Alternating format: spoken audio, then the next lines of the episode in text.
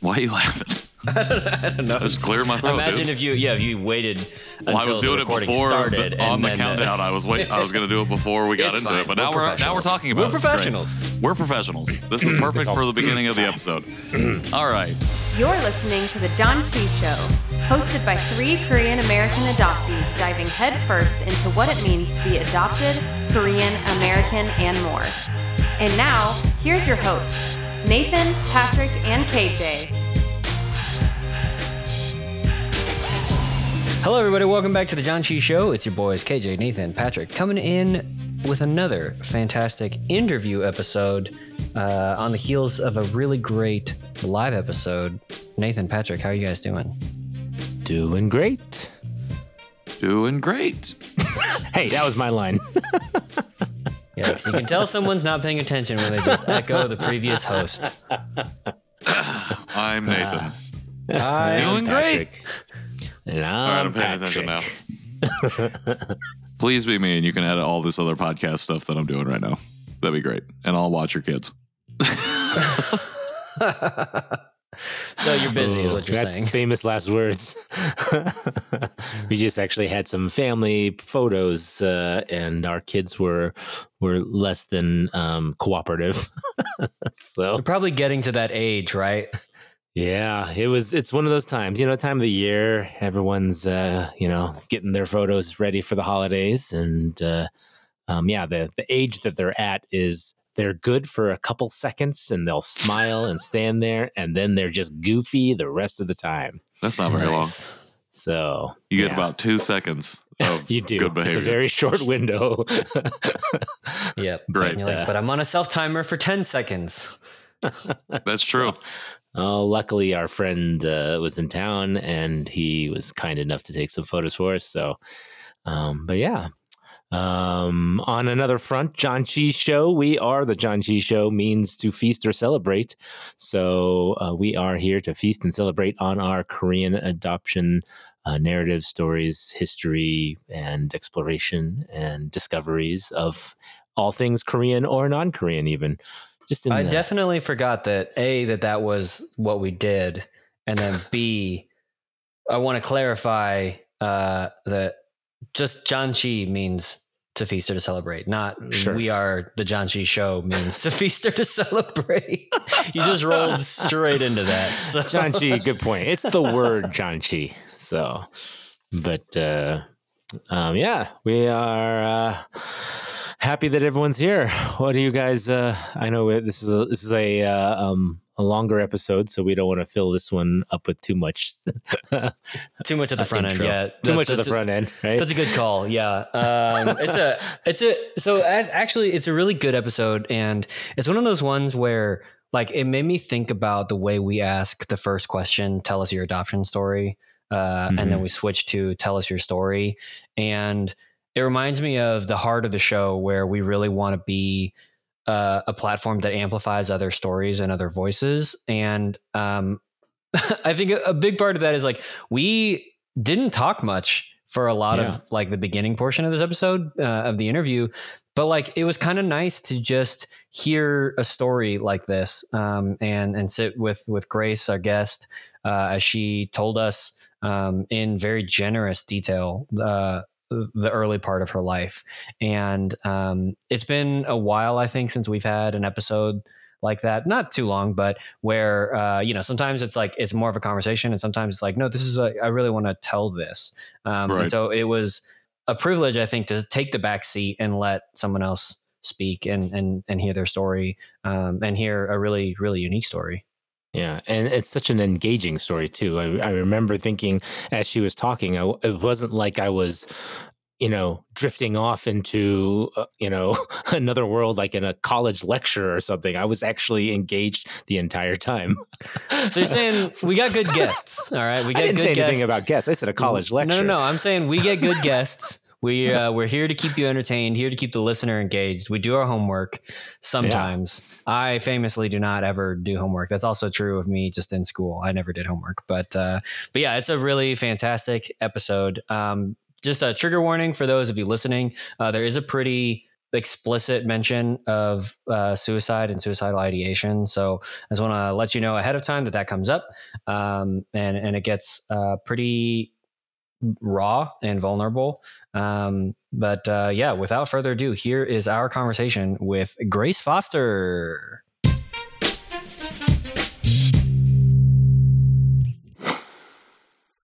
Welcome back to the Janchi Show interview portion. I forgot what we were doing, but I know what we're doing now. We are here with my friend, Grace Foster. I'm super excited to have you here on the show. Grace, how are you doing? Good. I'm like fangirling right now. I love being here. Thank you so much. We're also fangirling. We're very excited to have you on. Yes, I have the double privilege of having had you on my other podcast, which we don't really talk about on the show. But I am more successful podcast. Yeah. Is it the award-winning one? Yes, or is it the award-winning podcast. I can say now that I am part of two award-winning podcasts. Anyways, that's neither here nor there. Yes, very excited. Hi, Grace. How are you? I remember when we first connected and you came on my show, and after that, I was like, we got to get you on the Janchi Show because I want to talk about your story, want to hear more about, dive into that aspect of it, because we really talked about the Inclusion Initiative, which I'm sure we're going to talk about here. So it is very much an honor and a privilege to have you here on this show, the more successful, longer-running version of the podcast. Only longer running. So, with that being said, as we start every show, would love for you to share with us as much or as little of your story as you'd like. Yeah, thank you. Thank you so much. Okay, buckle up. This is going to be quite a story here. All right, I'm here for it. But I want to really begin and preface before I share that I want to highlight that I'm really speaking for myself, my own lived experience. I have siblings and other folks that are part of my story that I'm going to talk about. And this is my perspective, right? This is my lived experience. And so, you know, a lot of times, and you've experienced this too, right? When we're talking about our own stories, people like to make assumptions that when we're talking about other people and their lived experience, right? It's like all the same, or we're speaking for them or on behalf of them. I am not. I'm only speaking on behalf of myself. So I just want to make that clear. Also, not to be covert, but I am going to change some names just to protect some privacy of folks that I haven't. Spoiler alert, her name's not Grace. I like that disclaimer. That's a good disclaimer. Yeah. But yeah, so, you know, it's, folks deserve to have their privacy, and just want to maintain that for them. And then I just want to provide a trigger warning for this episode. So we're going to be talking about thoughts of suicide. And there's also a little bit of discussion around pregnancy loss that I'll talk about. So just want to make sure folks know that. Okay. So thank you for that space. And where do I start my story? Well, I will start from the very beginning. So like many Korean adoptees, I was orphaned in Busan at about the age of 3. I don't know my age. I don't know my birthday. I don't know my name. I don't know exactly where I was born.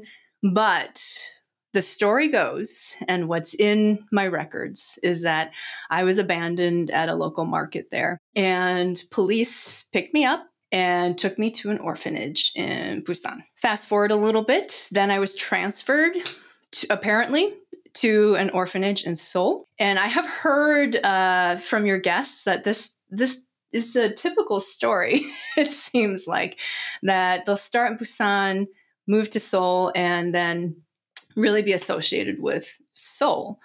And it wasn't until I really looked long and hard at some of my records that I realized that my story started in Busan, because I was always told, like, yeah, you were from Seoul. So I was old enough, of course, to remember, unfortunately, things about the orphanage. I get asked a lot, do you remember your birth family? Do you remember anything before that, before the orphanage? And no, I don't. My body does. You know, I have reactions to things that happened to me, I think, from when I was with whoever I was with. I'm not sure if I was with my birth mom or birth dad or caretakers, who knows. But in the records, you know, it alludes to that I was actually in like a brothel environment before I was abandoned, which is very interesting to me. And I didn't learn that until I was about 18 years old. And that really messed with me for a while. So orphan life is not glamorous. It is really hard to talk about for adoptees or for people in general that have experienced that kind of environment, especially, right, like 30 plus years ago, like things were just different. And what I remember most about it is really like the punishment that they would inflict upon the kids that were there. And that was, I think that was just normal, right? Kids were out of line. They got smacked with things. So we were smacked with like rods. We did like the kneeling against the wall for hours, those kinds of things. We were smacked across our hands, across our back. So those were like the memories that I really take away from the orphanage, which is really unfortunate. And I've carried this story with me, my 38 years of life. And so it's really just the reality of what orphans go through or went through, especially during that time.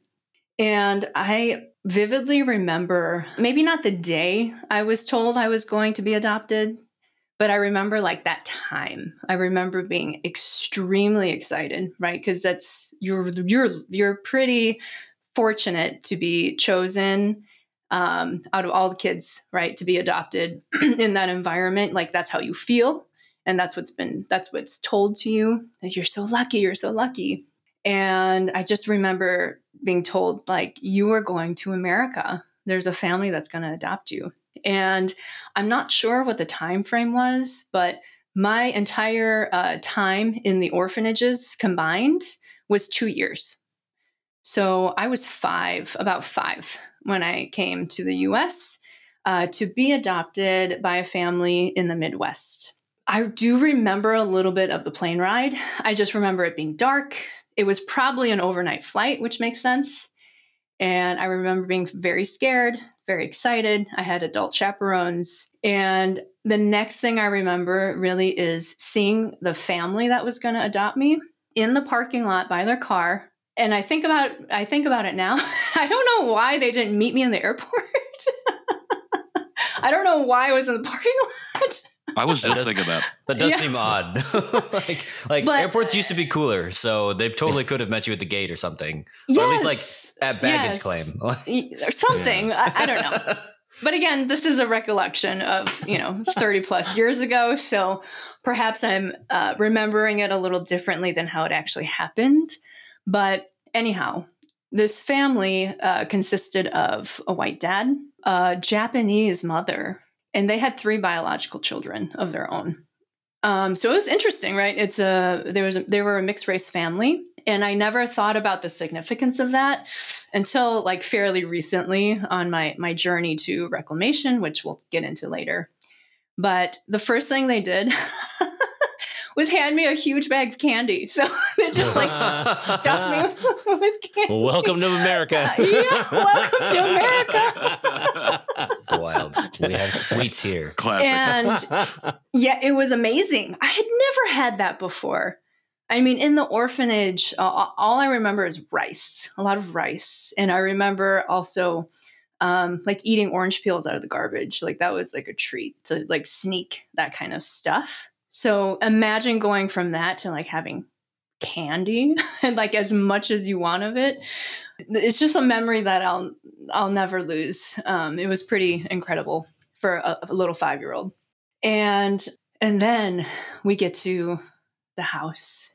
I'll never forget this night. And it's pretty amazing to me, right? At 5 years old that I remember all this, but I'm glad I do.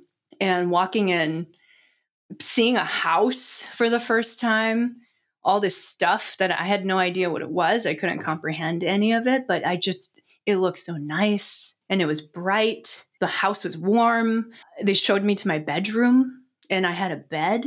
You know, in Korea, it's very common to sleep on the floor, and that's what we did on mats. And I had a bed of my own. I didn't even know what that was. I had no clue what to do with this bed, but it was mine. I had a room. I had pajamas. I had toys. They gave me a bath that night. That was my first experience with that. In the orphanage, what they did was line us up naked, and we'd all stand there and get water thrown on us. So efficient, right? But obviously not comforting or warm or nourishing in any way. We're just sloshed, you know, like we're animals. And such a different experience being in a warm bath with bubbles and, you know, just a lot of care and love from this family. They were really excited. They were excited to bring this little girl in. And like I said, they had 3 kids of their own, but 2 of them, I believe, were basically in college or out of college. And then they had like a, I don't know exactly how old he was, but I think he was like 9 or 10. So I think they were feeling a bit of empty nest syndrome creeping up, but also it was explained to me that they wanted a sibling for this, their youngest, so that he would have a playmate, someone to have companionship with, because his older siblings were out of the house. And the white dad had participated somehow, I'm not sure, but in Korea in the military. So that's why they chose to get from Korea. So that first night in the house, right, I'm getting food, getting a bath, all these things. I didn't know what they were, but I comprehended that this was like my stuff. It was my space. Maybe TMI, but I learned how to use a toilet for the first time. I definitely fell in. I remember that. I did not know how to use one of those. Did you try to stand on it? I sat on it without the lid down. Oh, yeah, and I just fell. They had to teach me all these things. And it was the best day of my little life to that point. Clearly, it still sticks with me. Meant a lot. You know, it's so funny because I think about now, I have a almost 2-year-old and I think about her now just going through that experience. And, you know, my mind can comprehend that as a mom of a little one, of how incredible that would be for a little person like that to see all of that for the first time. To sleep in a bed for the first time, which I fell out of because I didn't know how to sleep in a bed, right? So that was the, what would you say, like the storybook experience of what being an adoptee, a transracial adoptee is like. Adoption. Right. Like storybook. That's the narrative. And that's how you came to our home. And that's where it ends for most people. And that's where it ends. But that is your happily ever after. Yes, but exactly. That is not where it ended for me. And unfortunately, this family and just the practices and the culture, right, and our society's expectations back in the day did not properly prepare families and adoptees, and the systems were not properly prepared, right, of what it meant to transracially adopt, first of all. And then what it meant to transracially adopt an older child that had been through so much trauma already. I had lived an entire life before I came to this family, an entire life that I couldn't talk about. I couldn't share. I had no words for. I didn't know how to express the emotions or the pain. I don't even know what I communicated to them, right? Because I'm learning English at the same time. I'm in this family. So I had no way to communicate really. But with that comes a lot of challenges for the adoptee in terms of adjustment, right? And understanding society's expectations. And then you couple that with white society's expectations, not appreciating and understanding culture and heritage and just the entire backstory I had that I brought with me into this house, into this home, into this family. And you know, long story short, you know, things turn sour. I'm not sure how quickly, but, you know, I stayed with that family for 2 years. And one day before bed, I remember the parents coming in and taking me to their bedroom. And, you know, they sat on their bed and had me stand in front of them. And they're like, Grace, you're a bad kid. We can't handle you. So we're going to put you in foster care. You're leaving. And that was it. But I didn't really know what was going on, of course. I was 7 or approximately 7. But I knew that this was really bad. My heart sunk. I knew that my life was going to change again. I knew I was losing something. And, you know, I think back now, I'm like, how can you do that to a 7-year-old? How can you look them in their face like that and just do that?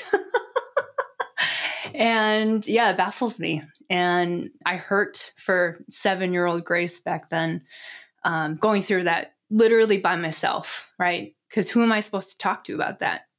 I didn't even understand really what was going on. 7-year-olds don't have language tools yet to express feelings and emotions and process and all of that. So yeah, it was really messed up. And literally, it was like 2 days later, the social worker came. You know, the family like packed my bag of belongings that I was allowed to take with me, right? I had this whole room. I had a bed. I had all these toys. I had all this stuff. And it was all like edited down to this one bag that I got to take with me. And they sent with me a photo album, which I still have.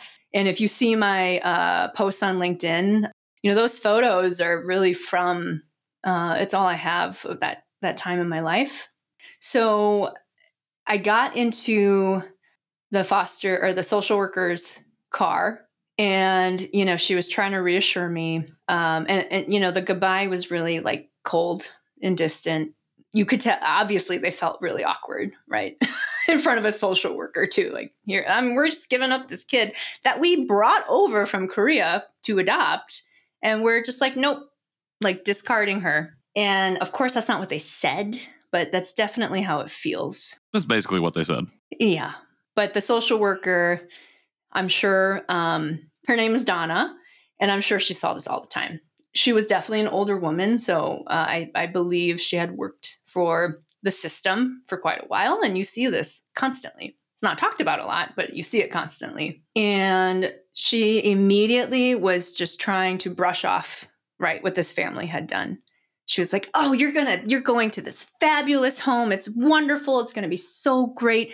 There's kids and kids your age, and you're going to love it. And it's going to be so amazing and wonderful. You're going to have all these brothers and sisters that you're going to love. And I'm just like looking out my back window, like seeing this house disappear and like seeing my whole world just like disappear. And I'm going to this place. I have no idea where I'm going. And we get to the foster home fairly quickly, and I get out of this car, and there are two white parents. This house is on a little hill. It's on a hill, and they're standing like on top of this hill, and it's just, the imagery is really funny too, because we talk about saviorism a lot, and it was like a bright sunny day. And these two white parents are up on this hill and I'm at the bottom and the light's shining on them and they're just like kind of glowing a little bit. It's a weird memory. It was like at a white house with a picket fence and everything too. It was a white and brown house, no picket fence. But their hair was blowing gently in the breeze. And they had 12 disciples around them. Yes. It might have been bread and wine flying in the background. Yeah. A dove lands upon their shoulder. And I don't, you know, maybe my memory has distorted it over the years, but that's what I remember, like seeing for the first time. And then all of a sudden, out runs like a bunch of kids just running at me. And what ended up happening was I was placed into a home that at the time had over a dozen kids. And by the time the family was, quote unquote, complete, there were about 20. So it continued to grow as I was a part of this family. But you can imagine like all these kids running at me. It was really startling, jarring. And then not only that, but they were like kids of different races. So So I don't know that I had seen like Black people before. They had a Latina or a Latino person. They had white kids. So like there was like just a really different like environment that I was stepping into for the first time with the white parents with their halos, their glowing halos. Wings, yeah. Yes. And their angel wings. And I was really overwhelmed. But the one thing that I knew was I'm going to do everything I can to stay in this family. And what the social worker told me in the car, right, was be nice, be polite, smile, don't cause trouble. You know, like the family before, right, told me I was a bad kid and that's why they were giving me up. So I got the message, don't cause trouble. And with this family, it was like chaos. And I had to navigate that chaos while at the same time being perfect, wondering if I was going to go or if I was going to stay, right? Because I wasn't adopted. I was a foster kid. And I had to figure out like what my place was in the family. Like, how did I fit there? It was so bizarre and weird. And I feel like really fortunate in a way in terms of this, the family that I was placed into for the specific reason of I got to see adoption and foster care and transracial adoption through a lot of different experiences. I feel like that's fairly, that can be unique for our community, but I got to see multiple different lives, hear different stories, live it with them, but also watch it as an outsider and see how they processed, navigated, how they were impacted, you know, how they chose to accept or deny, right, who they were. Yeah, it was just a really interesting experience that shaped a lot of my worldview as I became an adult that helped me like kind of navigate my story and journey in a different way. That's something that I really appreciate and value about my experience.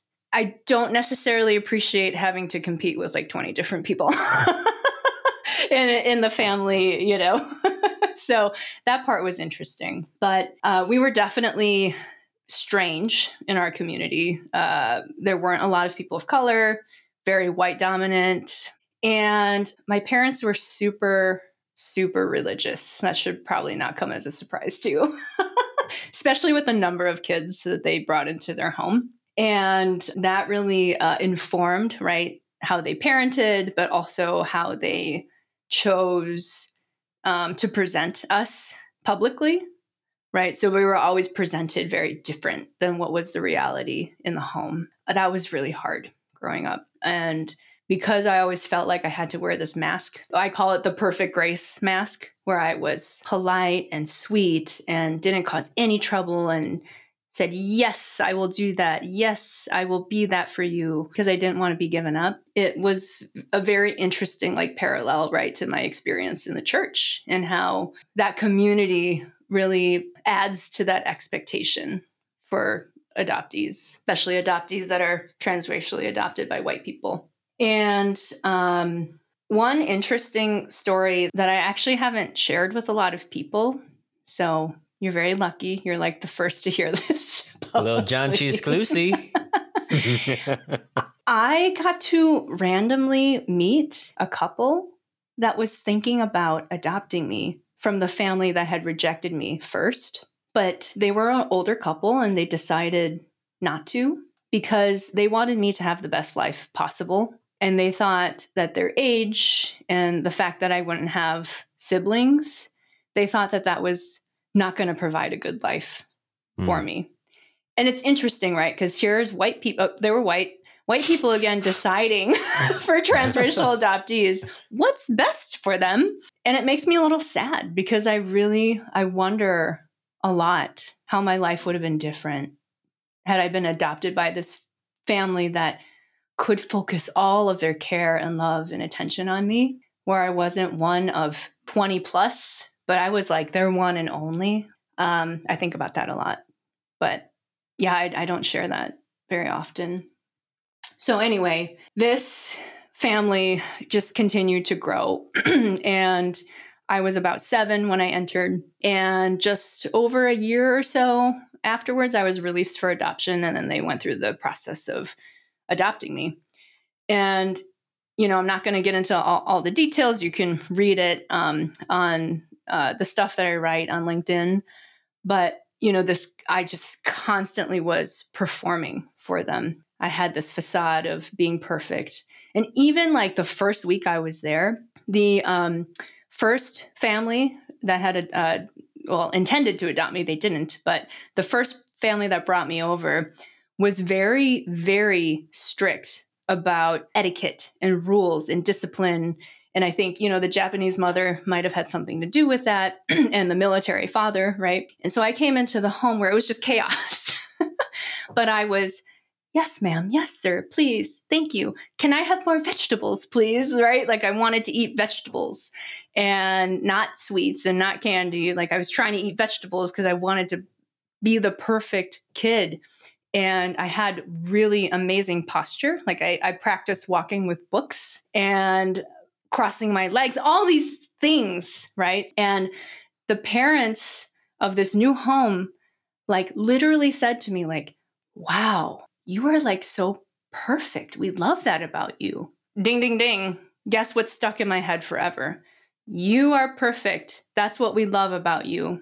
So don't put that at risk, right? And that's how I navigated my entire childhood, was thinking like I had to be perfect because that's what they loved about me. This home was like, in terms of our socioeconomic status, you know, we're pretty working class, you can imagine, with all those kids.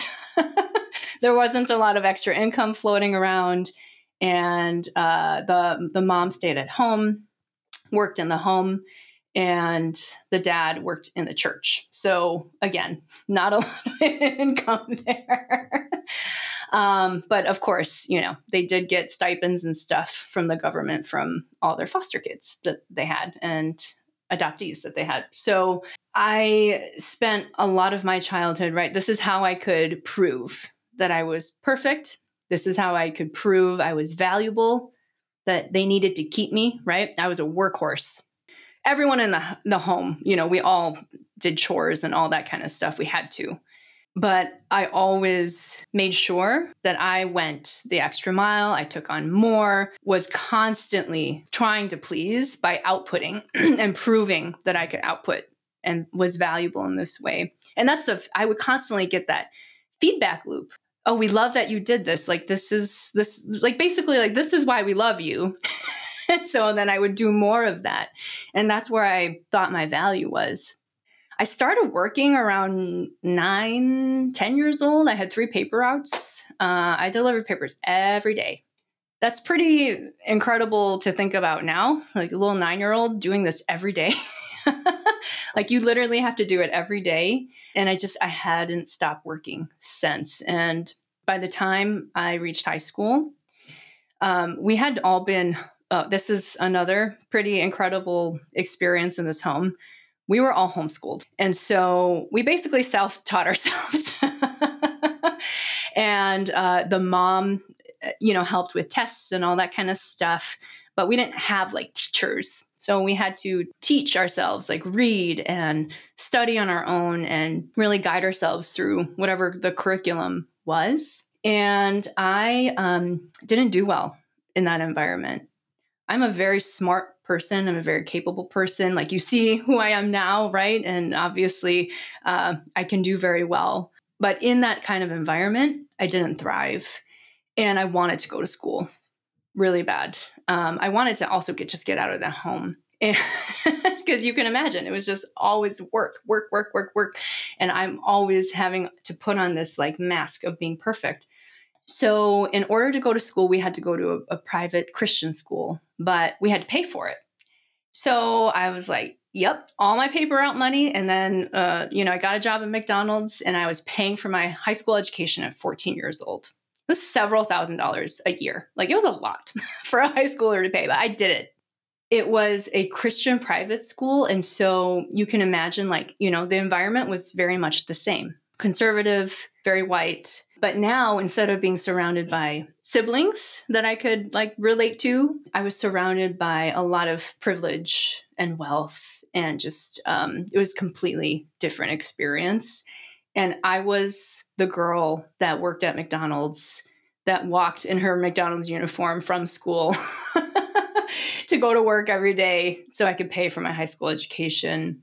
So that was really interesting. But, you know, that kind of experience really impacted how I navigated the adult world and how I saw, like, it continued, right, to reinforce, like, this is your value.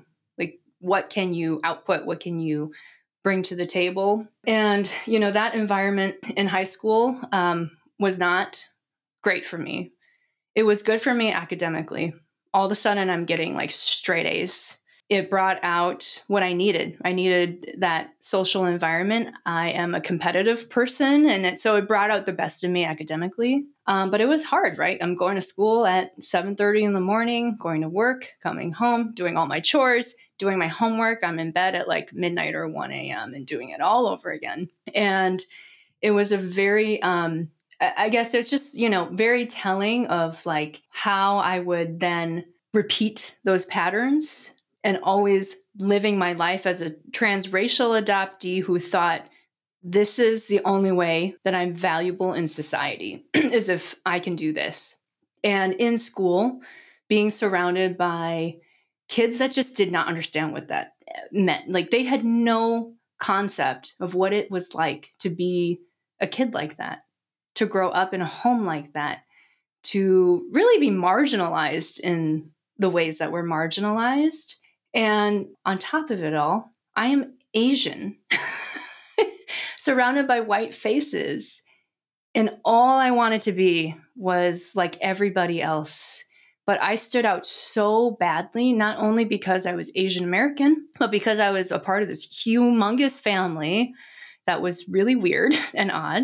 And I was the girl in the McDonald's uniform that everyone made fun of. And so like, I just constantly stood out like this.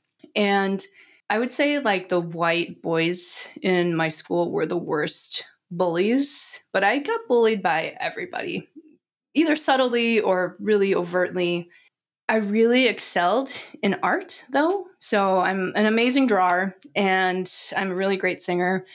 And I was able to find some solace in the arts, thankfully. And, you know, my teachers weren't perfect, but my teachers really nurtured those parts of me and encouraged me. It was the first time I heard, right, you're good at something. You have value for something other than work. It was amazing. I don't know if I would have made it to college without those specific teachers really sharing that with me and believing in me and showing me that I had value outside of just work and what I could output. I did mention in the beginning, right, that there was going to be a trigger warning. So here it comes. And I just want the audience to be prepared. But just talking about thoughts of suicide a little bit. In the home that I was in, it wasn't the best environment for me. I didn't have the best experience. It wasn't the most awful experience, right? I've heard a lot of different stories from really awful placements, especially from people in the foster care space where they're moved from home to home to home to home to home. And I actually had siblings who had been in 10 homes, 12 homes by the time they were 4 years old, 5 years old. It was ridiculous. But with my experience, even though it wasn't that extreme, I was having a really hard home life and then coupling that with a really hard school life, right, where I didn't fit in or belong anywhere. And I had experienced things in the home that just made me hate who I was. And not because of what I looked like, right? The Asian part was not a part of this. I hated who I was because I couldn't find acceptance or belonging with the family and with the parents that had taken me in. And I think, you know, it's a complicated situation. Because when you have that many kids, how can you accept all of them? How can you equally love all of them? You can't. Anyone that tells you you can, they're delusional. You don't have space for that. I have one daughter. We will have another child. I can't even fathom splitting my love for my child right now for just two children, let alone like 20 plus, right? So I was going through these things inside, but couldn't talk to anybody about it because the messages from the church, the messages from society, the message from school, the message from friends and community that I had that was basically the church saying like, your parents are amazing people. You are so lucky. Think about where you would be without them, without their love, without what they did for you. Think about that. You are so lucky and so fortunate. And, you know, don't you ever dare say anything negative about your family. So I couldn't talk about it. And it was eating me up inside, right? Because there was things like abuse that was happening. And I'm not going to get into the details of all of that, but these things just really add up. And then when you're at a fragile state of being a preteen and a teenager, it is so impactful on your self-worth, your self-esteem, your purpose, your hope for the future, right? I had very little hope for my future. And I had been so hurt and was feeling like because I didn't belong anywhere and I wasn't accepted by the family that brought me in, wasn't accepted at the school that I was at, right? What was the point? And it got so bad that there was a few times that I thought a lot about it, but there was one time where, you know, I literally had a kitchen knife in my hands and I was kneeling in front of my parents' bedroom floor. And I was just thinking, like, if I did this, maybe they'll actually, like, care. Like, they'll notice me. If I did this, maybe it'll make a difference. And then I thought, actually, if I did this, I don't know that it's going to make a difference.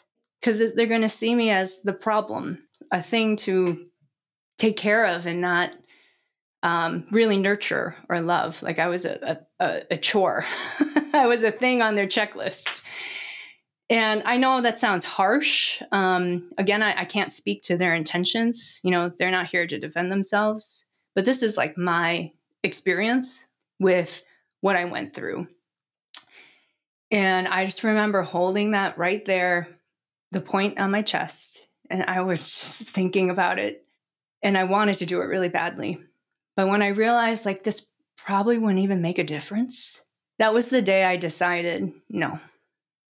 I'm going to live. I'm going to live. And I'm just going to get the hell out of here. Like, I resolved to just I knew I needed to get out.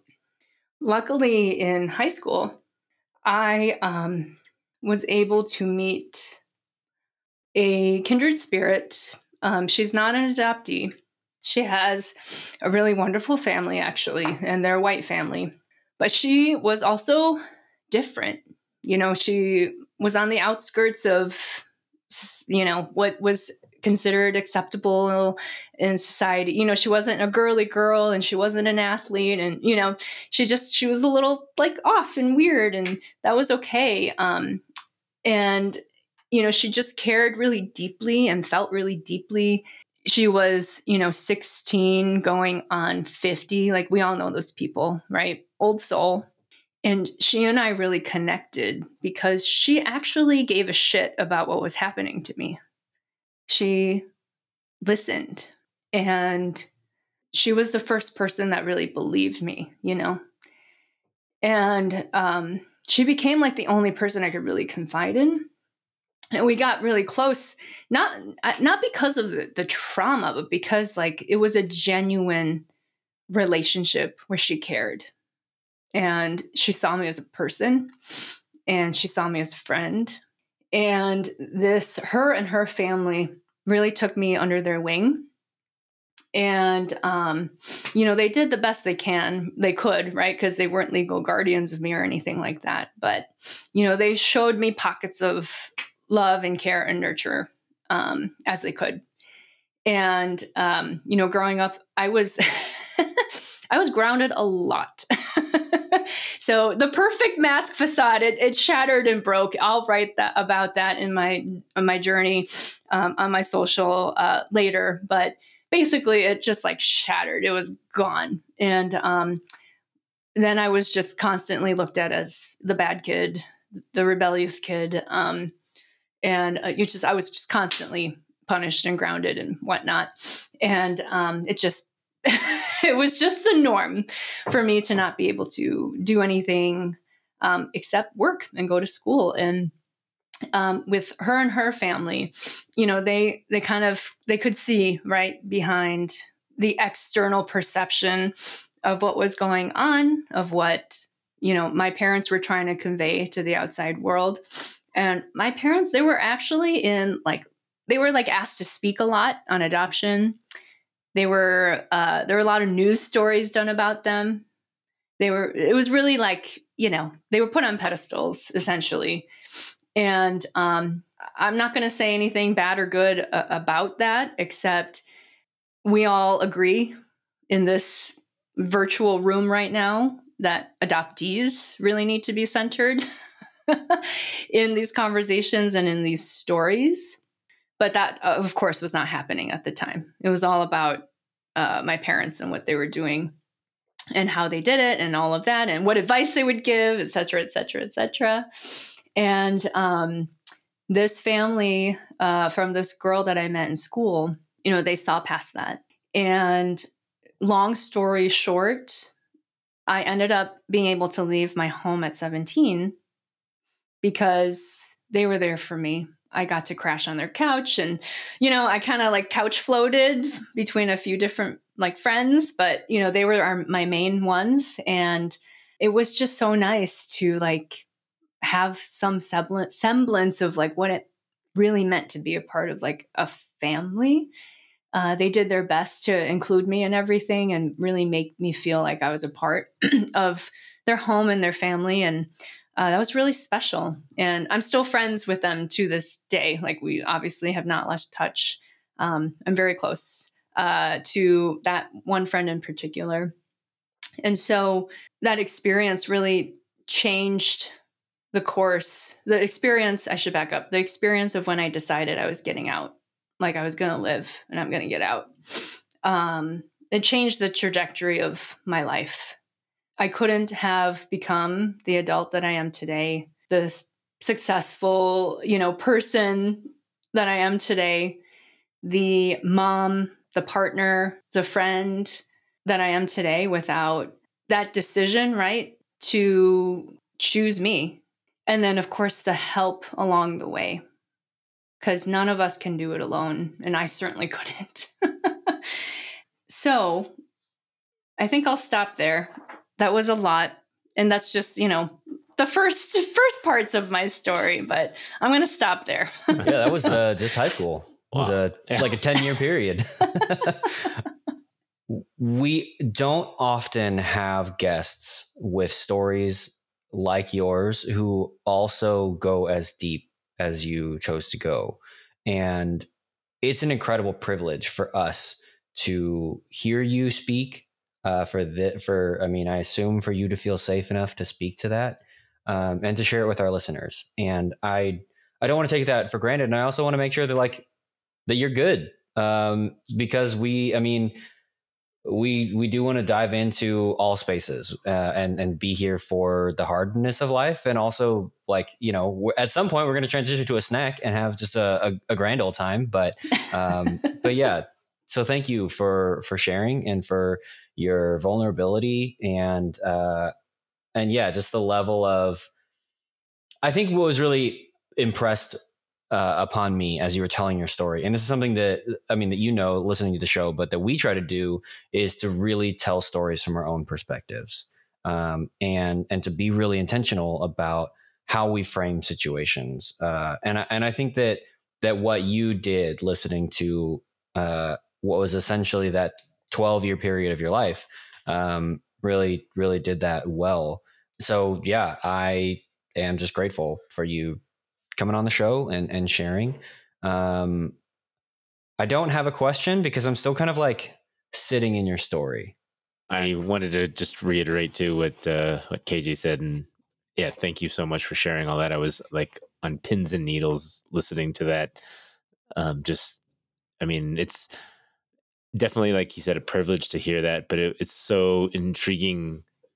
I don't know. I'm just, the story itself is so unique. And I mean, I've heard, you know, some foster care stories, but myself being a parent as well of three kids, just feeling a lot of emotion when you're talking about being adopted at, you know, such a, you know, 5 years old.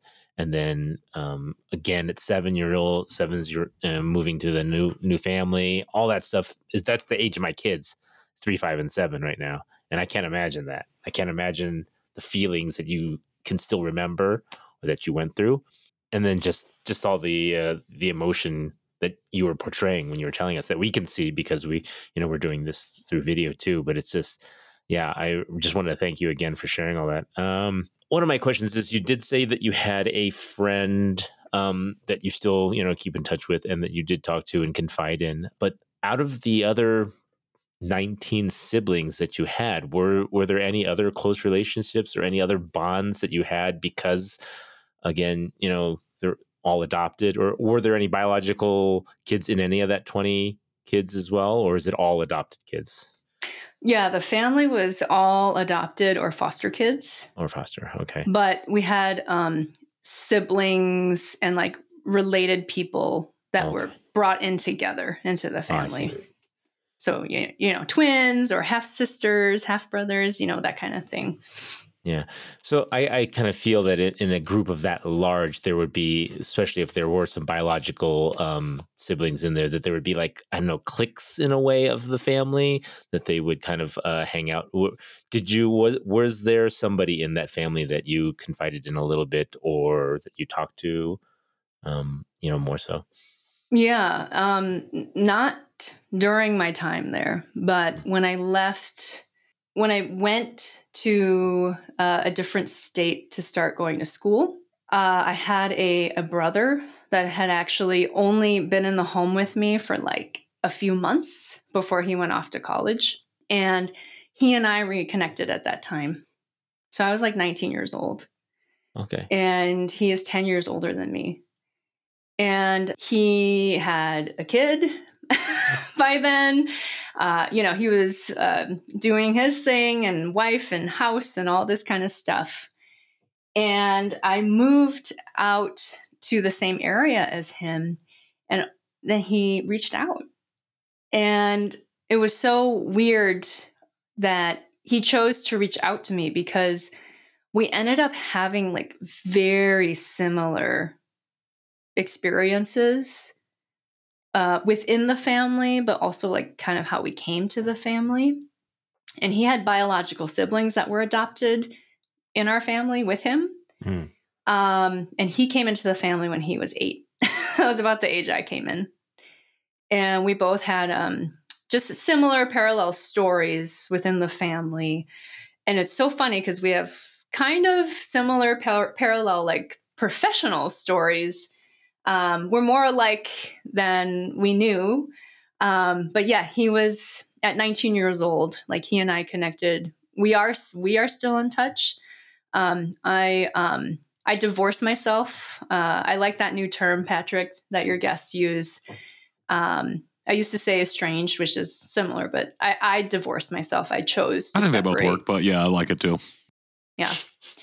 I chose to separate, contact and, you know, from my adoptive family and my siblings almost 7 years ago. But this one brother I still keep in touch with.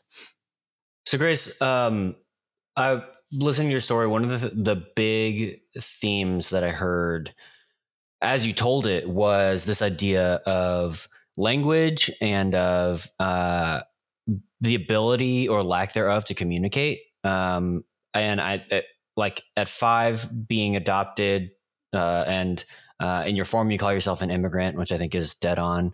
But being adopted and coming to the States, you probably would have had more Korean than not, but obviously like probably not a ton of Korean language, then being forced to speak English. And then again, experiencing, as you said, all these emotions and not having any vocabulary in either language to talk about emotions, and then on and on and on. And not even, and could not physically display it either. Right. Yeah. But then to me, and this might've just been me reading into it and reading myself into your story, but when your friend in high school listened to you and probably just made you feel heard, and where you were just like, oh yeah, this is nice. That to me sounded like a big relational type moment where you got to experience yourself being heard in relationship and using your voice. Yeah. Using your voice and being heard. I'm curious, how are you finding that, like, using your voice? Oh my gosh. Hold on. Sorry. There's a gnat around my face. And also this question is difficult. I'm like trying really hard to either capture the gnat or not eat it. Okay. Sorry. That's okay. It added some levity. Thank you. Oh, there it is. That's gone. All right. That's got to be the intro. These days, how are you using your voice and making yourself heard? I love this question.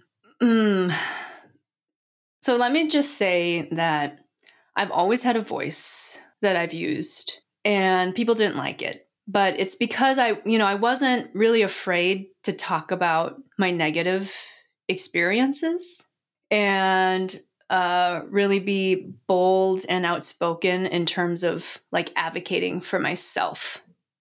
We all know in like white America, like that from an Asian woman does not play well.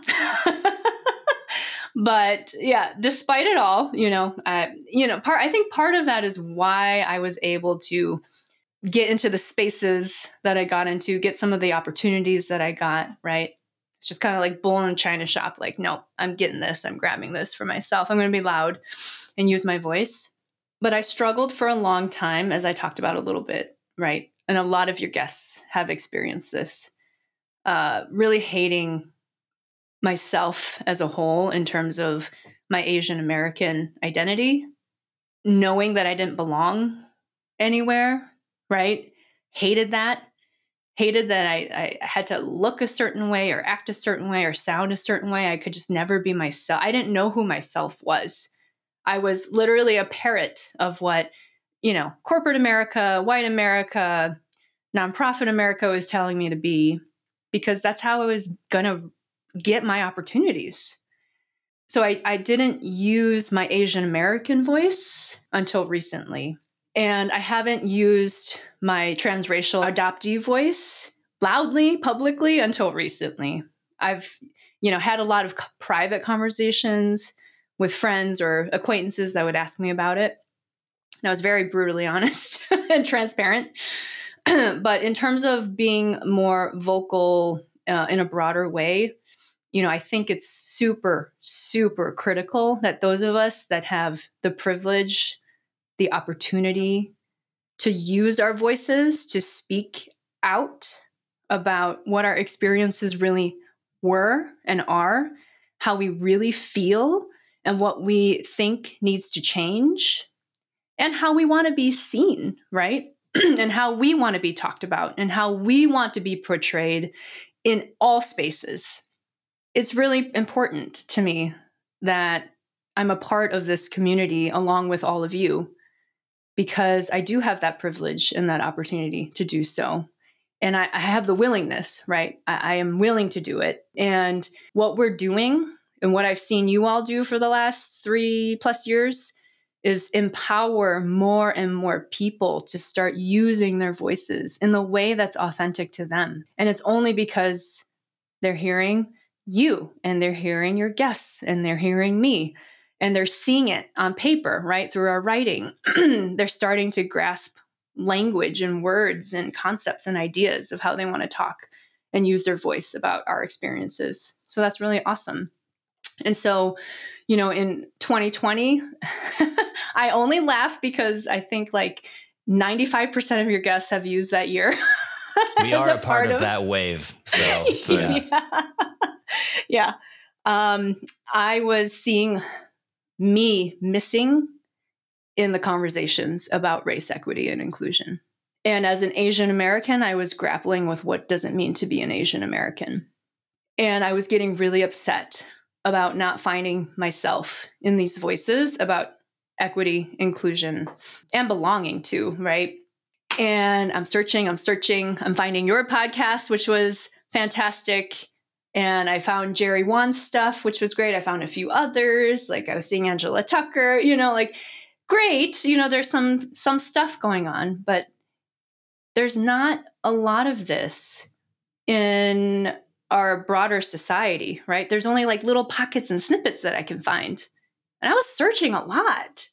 And there's a lot about it being Asian American and the Asian community, but it was completely missing us, transracial adoptees and foster care alumni. And I was feeling that most heavily in my workplace because, I had a white collar job. So we were constantly, doing the dance of DEI work and, white-led organizations trying to properly do DEI work. And, it doesn't always work well. But time and time again, I was being kind of pushed aside from these conversations, not looked at as a real person that needed to be included in these conversations and in these policies and within the leadership of how we're discussing how we're going to navigate this for our workforce. And I'm in leadership positions and they have racial groups that should absolutely be included, right? There were Black voices, but then there were really loud white voices. And I'm like, excuse me, there's I'm your only Asian American here. Hello. Come on. And because of all of that and just the horrors of us, having to watch George Floyd die 50 times on TV and all of the killings and murders of Black people that we don't even talk about. And let's not even get into current events right now, but all of these things that are happening in our society and these voices are not being included at the table and in the workplace, That's where we're spending. What do we spend? 60%+ of our time at work. That's a lot. And when we can't see ourselves in the workplace and we're not being included in these conversations, that really messes with you. It messed with me. And I was feeling more and more and more like I didn't belong, that I didn't have purpose, that, my voice just didn't matter. My story didn't matter. And you've talked a lot about this on the show, right? When you tell someone you're adopted, they're like, cool. All right, next. What's the next interesting fact about you? So it's just not a thing we're allowed to talk about in a real way about how it impacts our entire lives, every aspect of our lives, personal and professional. And I was looking for these spaces where, as a professional, where can I go to find these resources, these connections, mentorship, just the help that I want to really dive into my identity, not only as an Asian American and as a person of color, but as a transracial adoptee and foster care alumni that has a lot of shit that has happened that is impacting me right now. I need to talk about it, but it's not a welcome conversation because, my skin's not dark enough, or I don't come from the right, neighborhood, or I don't have the highest position in the company where I can make it matter. That really irks me. So, long story short, a couple years went by. I had a baby daughter. I went through an incredible educational experience at NYU where I got my MBA. And I'm thinking these things, maybe that'll fix this problem that I'm having of not feeling included or belonging, right? I can fit into mom's groups, or now I'm an MBA and I'll be accepted and included in these MBA spaces. No. And I was always really different in my class. I kept straddling lines, like transracial adoptees always straddle. I don't quite fit in one world. I don't quite fit in the other world. Like, where do I go? And, I care about really deep stuff. And I was one of like 2 nonprofit people in my cohort. Everyone else was like Wall Street, finance, like all tech, all these fancy things. And I'm like, I'm nonprofit, but I'm a badass and I'm here because what I say matters, and what I have to contribute to the world matters. And I want to do it for social impact. And I want to, we deserve the best. I keep saying this. And I've said this to Patrick before.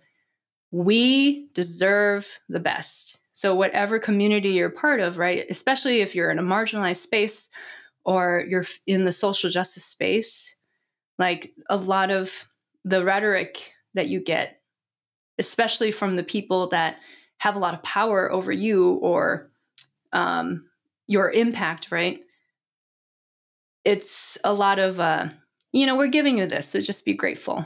And it just triggers me because it's no, I've been told to be grateful my whole life. No, I'm not grateful. This is not good enough. And we deserve the best. And I was trying to find where this space in the public or in the professional community where we could talk about this, unpack this, get resources for this, all of that. And so recently I launched the Inclusion Initiative, and it is closing the professional opportunity gap for transracial adoptees and foster care alumni because of all the things I just listed, right? But in addition, our communities who have these identities and lived experiences, we also lack a network that is curated for us, where our unique experiences, skills, knowledge, all of that, what we bring to the table, really, really matters and is actually quite powerful and impactful in the workplace. And it brings a lot of diversity too, right? And so I started this organization, and it's still just me, but it's launched officially. And I'm starting to grow it and really build this professional community space where there's a network of peers and also industry leaders. There's mentorship opportunities, a mentorship program. That's something I really struggled with. With these lived identities, I could not find a mentor that resonated with me, that understood me, understood my challenges in a deep enough way where I could really benefit from their mentorship, And then this community is going to house opportunities for us of companies, organizations that really want to invest in us, have us on their workforce, provide these opportunities that we don't really get access to, right? Because a lot of times because of our lack of network, because, we don't fit in the white world, we don't fit in the Asian American world. And so we're left out of these great, great networks, and we have to build everything from scratch. And then when you're a transracial adoptee or a foster care alumni, and you're like me, you leave home at 17, you don't even have a personal network that you can build your career upon. That itself is you have to take 8, 10 extra steps. And so, I found myself 5, 10 years behind my peers who had the same job titles, who were paid as much or more than me, right? But they were 5 or 10 years younger than me. And I'm like, what is going on? This is not okay. I'm really smart. I've done all the right things. I talked a lot, right? How I thought my value was outputting, right? The more I can output, the more valuable I was. That's how I showed up in the workplace too. I always did the most. I was always the best. I always took on the most projects, made the most sales, et cetera, because that's how I thought I was bringing value. But that still wasn't enough, right? For me to be able to break these glass and bamboo ceilings that I face.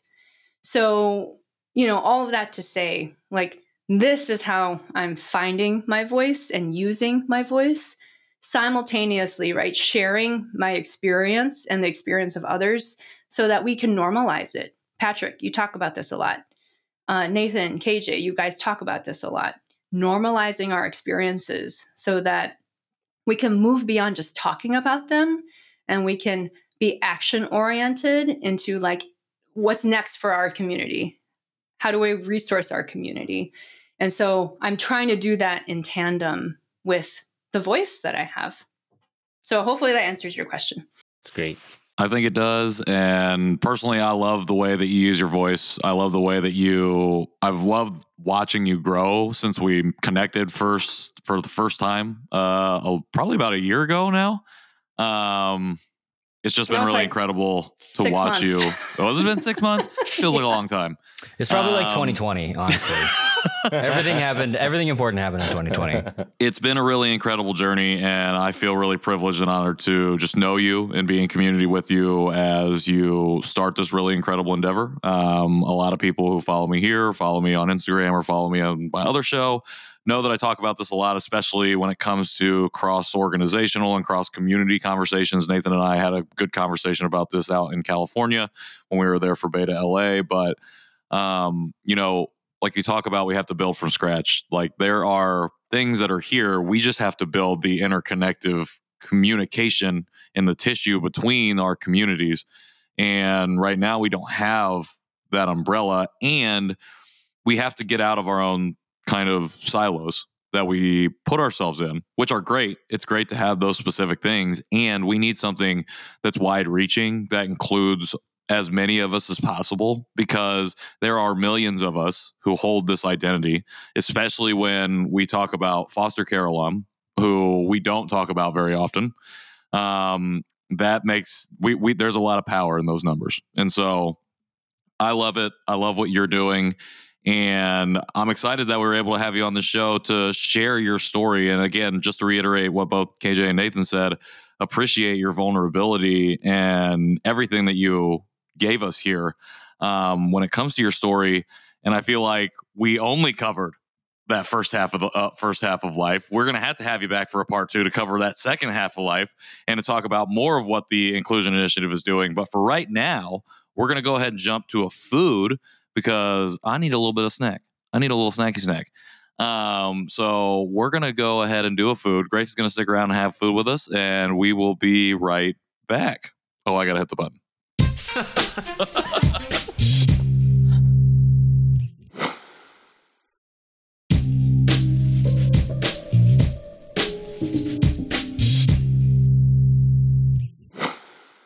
Welcome back to the Janchi Show. Food snacky time. See? Do you miss doing those, Patrick? Did you? I didn't even laugh. That one time? Are we really in the food if I didn't laugh? You didn't laugh. I know. It's okay. I thought you did a good job, though. I thought you did a good job in the last one. Thank you. I'm back, and my back is fine, too. Oh, yeah. I forgot that's why you weren't there. Yeah, that was the whole reason. Not only that, there's other reasons of stomach illnesses in my family, but I'm not going to get into that now. We have a snack here that we are going to try with Grace. Thank you so much for that interview and for sharing your story. But I sent this to you last week, I guess. Glad it made it. I said this was a French biscuit. Yeah, where did you get that from? That was from the translation on the back of the box. It says French biscuit. Really? It looks like kind of like ladyfingers. They're like little long, little biscuit crackers. I regularly forget that. You said the translation says "bebe." Well, I don't know what the translation says. That's just what the Korean says. Oh, okay. It just says "bebe." Okay, and they're supposed to be little, like a bunch of individual pieces, and not supposed to be one big piece, because this sounds straight up crushed to pieces. Oh, yeah. It does sound like there's a lot in there. I don't know. There is a picture of a baby on the front, and it says France milk powder on the front of mine, too. So I don't know what that's about. Oh, yeah. I hope I'm not giving you guys baby snacks, too. So. Milk powder contains 7%. Where's France? I don't know. Weird. Right on the front next to the 7%. It's made by, I think this is made by Orion. Yes, that is correct. Excellent logo recognition. Thank you. Not smashed to pieces. Not smashed to bits. Other than that, I don't know anything about it. So let's dig in. It does look like a little tiny finger.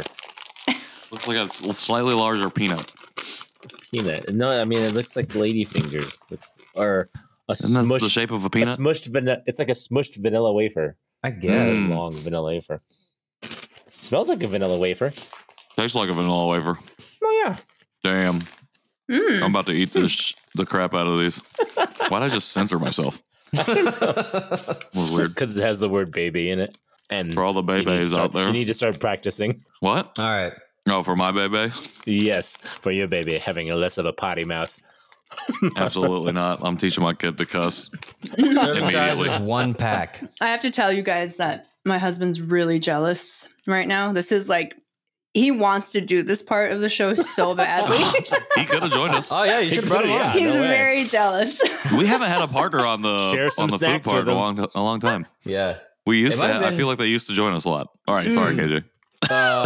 Yeah, that's all right. Basically, this is shortbread based on the ingredients with flour, sugar, shortening, egg white, egg yolk, salt, rice flour. Egg yolk. Yeah, so it's a shortbread cookie. It's a vanilla 195 calories per one pack. So we're gonna be okay. And we didn't misread it this time. That's it. There is a little bit of vanilla flavor in as the quote artificial flavor. I need some banana pudding to dip this in. So yeah, I don't know. I mean, I think it's good. It actually does like kind of remind me of the Kosomi crackers. Just without the Kosomi has like a little bit more coconut and business going on in the flavor, but like the base flavor is like pretty solid. So I don't know. This is, like I said, this is a vanilla wafer skinny friend. So yeah, I feel like it's pleasant. It's like a little, I don't know. There's not much to it. No. But I stand by my previous statement where I want to dip it in something. If it came with a dip. I don't really like banana pudding. Is that weird? It doesn't have to be banana pudding. It could be chocolate pudding. Whatever you want. Just more of a vanilla pudding person, to be honest. Fine. Dip your vanilla cracker in Mr. Chocolate pudding. Is more of a vanilla pudding guy? I know. That's a surprise. I like vanilla. Like plain vanilla is one of my favorite flavors. Universe? Wow. The main 616 universe. So if you had a choice of ice creams, you would pick vanilla? I do a lot of times, and it makes people mad. Wow. Wow. Huh. They're like, you're so lame. And I'm like, bro, I love the classics. I like the swirl of chocolate and vanilla. All right, I'm down for that. I'll allow that. You guys don't really seem interested in my... See, that's the thing. I tell people I have vanilla, and they're like, all right, conversation over. They don't really have anything to say about it. I understand your whole personality. Yeah, I know. You're boring. You're basic. You're basic. Grace, we usually do ratings 1 to 5 babies. What? How many? 1 to 5 babies. What the fuck? What? we are going to now. That's great. Yeah. How many babies do you? This give is your segment. Babies? So how many babies out of 5 do you give this baby cracker? Yikes. Oh my!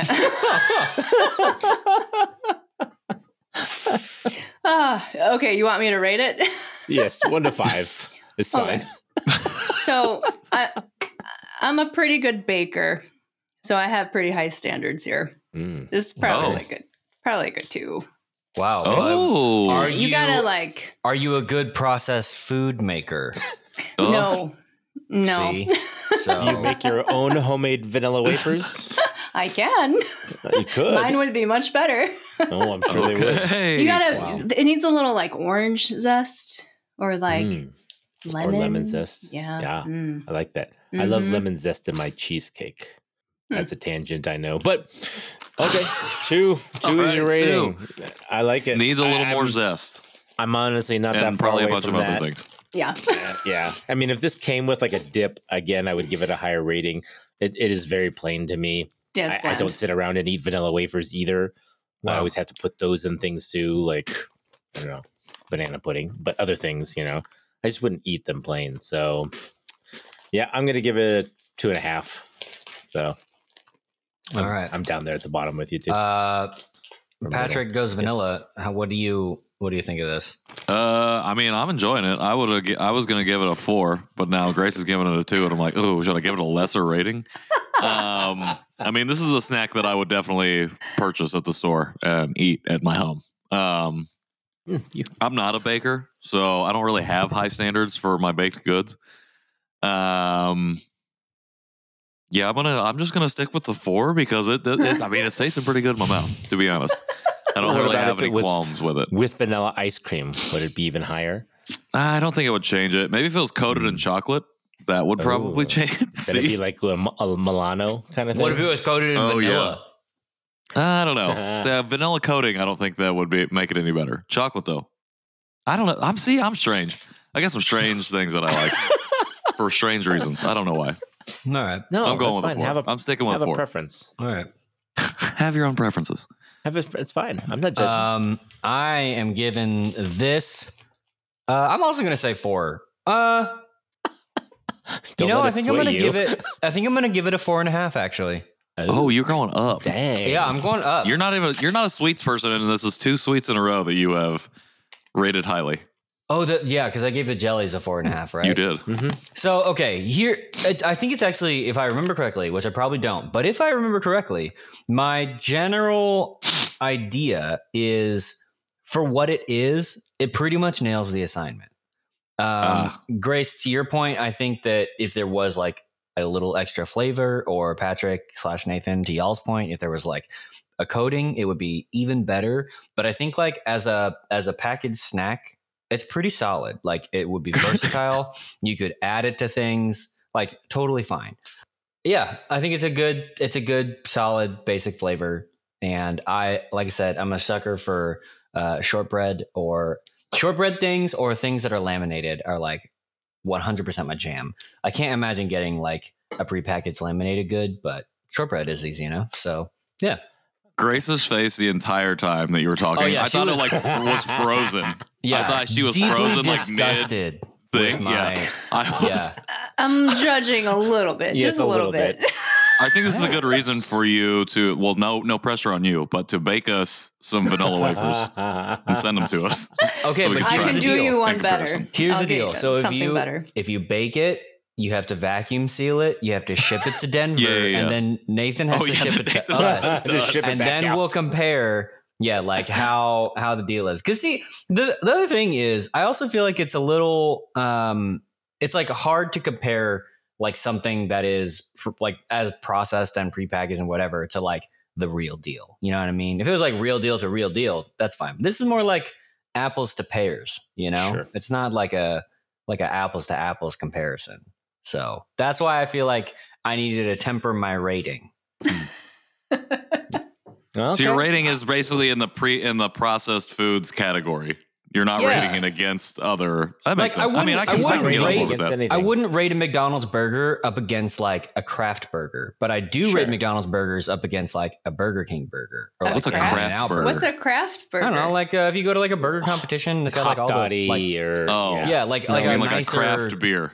Yeah. I don't know. The really good burger places. Yeah. I don't know that I would ever go so far as to say a burger as gourmet, but you know, just like an elevated burger. I've heard of gourmet burgers.